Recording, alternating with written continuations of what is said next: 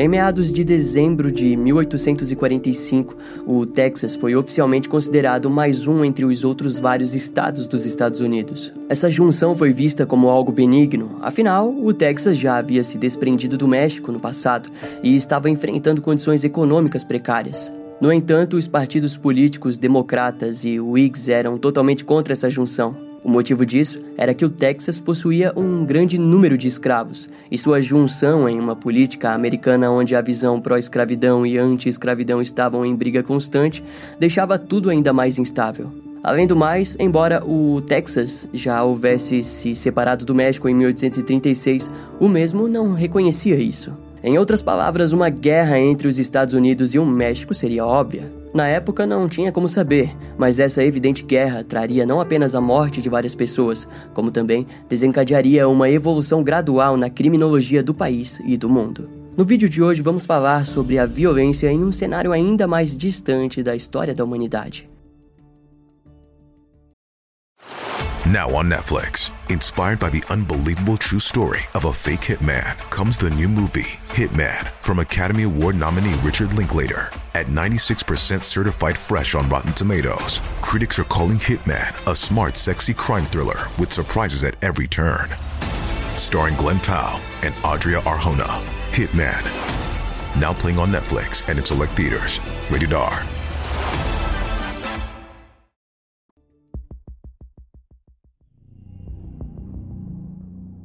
Em abril de 1846, a guerra entre o México e os Estados Unidos se iniciou. Mais tarde, o 18º presidente dos Estados Unidos, Ulysses Simpson Grant, descreveria a guerra como uma das mais injustas movidas em qualquer tempo por uma nação mais forte contra uma mais fraca. Mas antes que seus pensamentos viessem à tona, o na época 11º presidente dos Estados Unidos, James Polk, já havia espalhado o apoio à ideologia de que os Estados Unidos era o país escolhido por Deus para ocupar toda a América. Essa crença se espalhou por toda a civilização estadunidense, e homens com esse tipo de pensamento diante uma guerra os tornaria ainda mais brutais. Não houve dificuldades para os Estados Unidos invadir toda a parte noroeste e nordeste do México. Além de que os Estados Unidos mostrou uma soberania anormal ao conquistar os mares através do Esquadrão do Pacífico, que dominou toda a parte da Baixa Califórnia. Eventualmente, essa série de vitórias levou à captura da cidade do México. A guerra havia durado cerca de um ano, nove meses, uma semana e um dia. E através do Tratado de Guadalupe Hidalgo, o Novo México e a Alta Califórnia foram cedidas para os Estados Unidos pelo preço de 15 milhões de dólares. O presidente James Polk havia tido uma vitória grandiosa diante os olhos do povo estadunidense. Contudo, dentro do governo houve uma discussão diante as baixas que ambos os lados tiveram. Mas enquanto isso era discutido, os moradores do Novo México precisaram lidar com a junção da sua cultura com a cultura estadunidense. E uma das principais famílias que precisou lidar com essa transformação foi a linhagem de Nicolas de Espinosa, que vivia no México desde os anos de 1695. Suas enormes terras foram tomadas pelos estadunidenses e a linhagem de Espinosa foi subjugada. Diante a isso, um homem chamado Felipe Nério Espinosa se levantaria contra todo o povo estadunidense. Tal atitude faria com que o notório caçador de recompensas Thomas Tobin travasse uma verdadeira guerra com o mexicano. E essa seria uma disputa que marcaria para sempre a história do México e dos Estados Unidos. Mas afinal, quem era esse Felipe Nério Espinosa? Bem, ele nasceu no ano de 1832 em San Juan Nepomuceno de El Rito, no Novo México. Ele era filho de Pedro Inácio Espinosa e Maria Gertrudes Chaves. Felipe era o mais velho entre os irmãos. O local onde a família morava era extremamente pacato. Por esse motivo, os moradores da região quase não eram atingidos pelas discussões políticas. Essa característica fazia com que o povo mexicano dessas regiões se sentisse independentes e livres de qualquer forma de poder. E após várias gerações dos Espinosa, essa crença era realmente nítida. Assim, quando a guerra implodiu e o tratado foi assinado, tudo viria a mudar. Os Espinosas viveram de forma degradante por vários anos, e a cada novo dia, mais as terras do povo mexicano era tomada pelos estadunidenses. Em 1800 1858, Felipe Espinosa se viu junto à sua família em total pobreza. Aquilo fez com que eles se mudassem para a cidade de San Rafael, no condado de Conejos, no Colorado.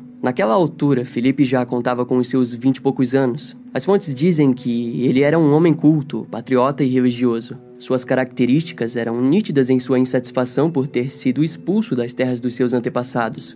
A maioria das conversas de Felipe giravam em torno de que um dia ele se vingaria dos estadunidenses. Ao se estabelecer no Colorado, Felipe já havia se casado com uma mulher chamada Maria Secundina Hurtado. A mulher havia sido sequestrada de dentro de sua própria casa junto à sua irmã mais nova, Eugênia, de 11 anos. Felipe fez um acordo com o pai de Maria. Ele se casaria com ela em troca da mais jovem. Prestes a ter uma família, ele novamente percebeu que eventualmente as coisas piorariam. Devido à pobreza, Felipe e seu irmão, José Vivian, decidiram que tentariam a vida na criminalidade. De início foram apenas alguns roubos leves, como pequenos vagões de cargas ou cavalos de estadunidenses que estavam passando em rotas solitárias. Porém, aos poucos, os roubos os levariam para um evento marcante na vida dos Espinossas. Em um dia, os dois encurralaram uma carroça com apenas um motorista que vinha de Santa Fé em direção a Galisteu. Os Espinossas não sabiam o que esperar daquela vez. Em outras palavras, eles desejavam ser mais criativos. Assim, amarraram o condutor de cabeça para baixo na parte de trás da carroça para em seguida continuarem a rota. A cabeça do condutor foi deixada muito próxima ao solo, então diversas vezes a sua cabeça estava sendo arrastada no barro. Essa tortura durou por vários metros, até que eles resolveram abandoná-lo quase morto. Por sorte, o homem sobreviveu e foi até o xerife, onde descreveu os seus agressores. Curiosamente, ele havia sido vizinho dos Espinosa e conseguiu descrevê-los completamente.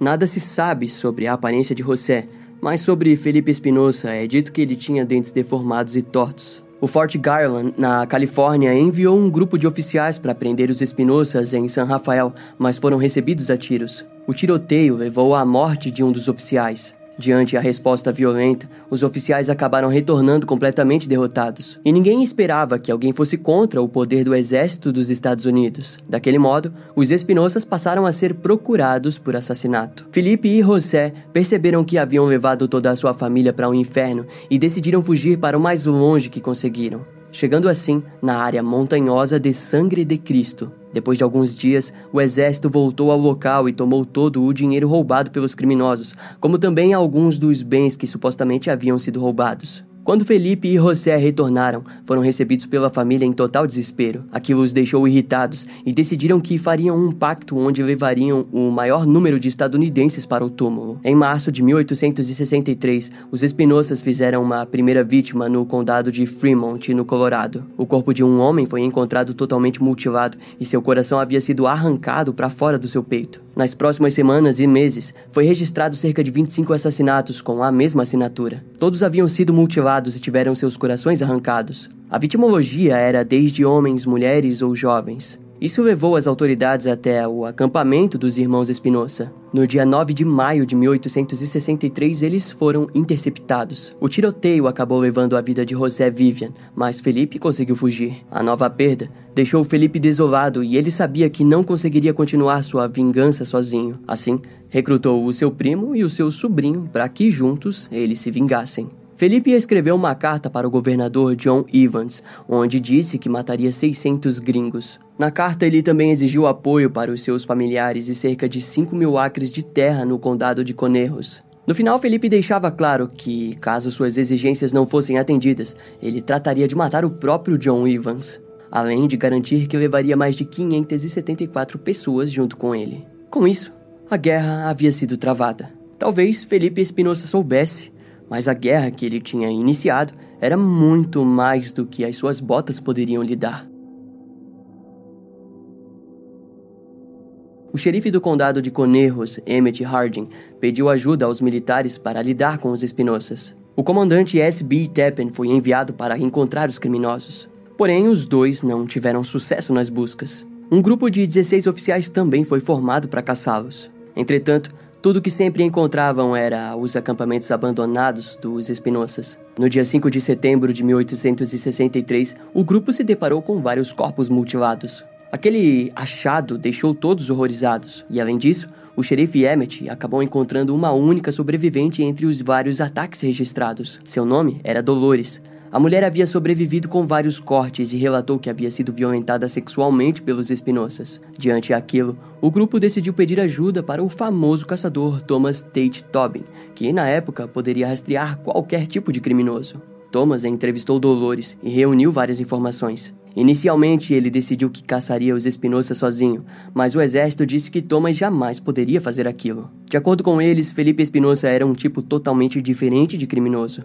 Thomas, no entanto, continuou a recusar a ajuda e alegou que os soldados faziam barulho demais durante a noite. Mas o exército conseguiu convencê-lo de levar pelo menos três soldados consigo. As buscas pelos Espinosas foram majestosas. A cada acampamento que encontravam, mais Thomas conseguia os levar até em direção aos criminosos. Então, a cada nova parada, mais eram encontradas fogueiras recém-apagadas. Os Espinoças estavam sendo alcançados. A caçada durou quatro dias. Foram dias de pouco sono, mas Thomas estava acostumado. E no quarto dia, o grupo os alcançou. Os homens ficaram ao longe na noite, observando a fogueira iluminar a face dos Espinoças, que jantavam um grande boi. Foram apenas alguns minutos de preparo. Depois, Thomas apontou o seu rifle e aguardou. Ele não podia errar. Foram mais alguns minutos daquele jeito. O seu grupo estava pronto para atirar, mas faltava o momento certo. Até que Felipe se levantou e começou a esticar os seus membros. Naquele exato momento, Thomas deu o primeiro disparo. A bala atingiu a região lateral de Felipe e o deixou sufocando no chão. Julian Espinosa tentou se levantar para correr, mas foi atingido na região da coluna e acabou morrendo no local. Diante da queda, Felipe se arrastou até um grande tronco, mas já era tarde demais. Thomas estava na sua frente. Ele se aproximou e, antes que Felipe pudesse proferir qualquer palavra, o caçador cortou a cabeça daquilo que hoje em dia chamaríamos de assassino em série. A cabeça de Felipe e de Julian foram levadas até o xerife, que o questionou se ele teve sorte na caçada. O caçador de recompensas respondeu mais ou menos e jogou as cabeças decapitadas em cima da mesa. Depois da sua caçada, Thomas Tobin teve a sua reputação alavancada ainda mais. Algumas fontes dizem que ele jamais recebeu um centavo por aquilo. Contudo, várias outras recompensas juntadas pelo zelo público o garantiram uma certa riqueza. Algum tempo mais tarde, a filha de Thomas se casou com o filho de Kit Carson, William Carson. Porém, William acabou abusando sexualmente de sua filha, fato que garantiu a raiva de Thomas. Durante uma briga, William atingiu a cabeça de Thomas com uma marreta e atirou em sua direção, mas errando propositalmente. Depois do evento, os dois acabaram se reconciliando, mas Thomas parece nunca ter superado o ocorrido. De acordo com as fontes, a história dos atos de Felipe Espinosa foi ainda mais hedionda do que descrevemos aqui.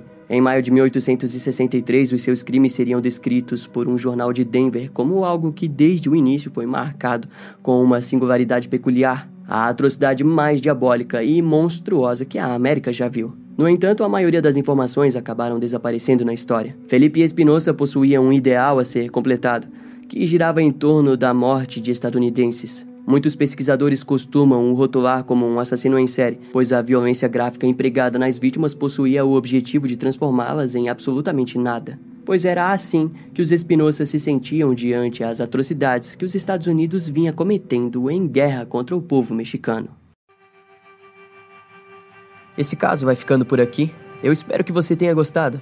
Não esquece de me seguir nas outras redes sociais. Meu Instagram é brian.m com dois M's, E-M-M-E. E não deixe de conhecer o meu canal no YouTube com os episódios mais recentes que irão demorar um pouco mais para vir aqui pro podcast. Eu vou ficando por aqui, até a próxima e tchau.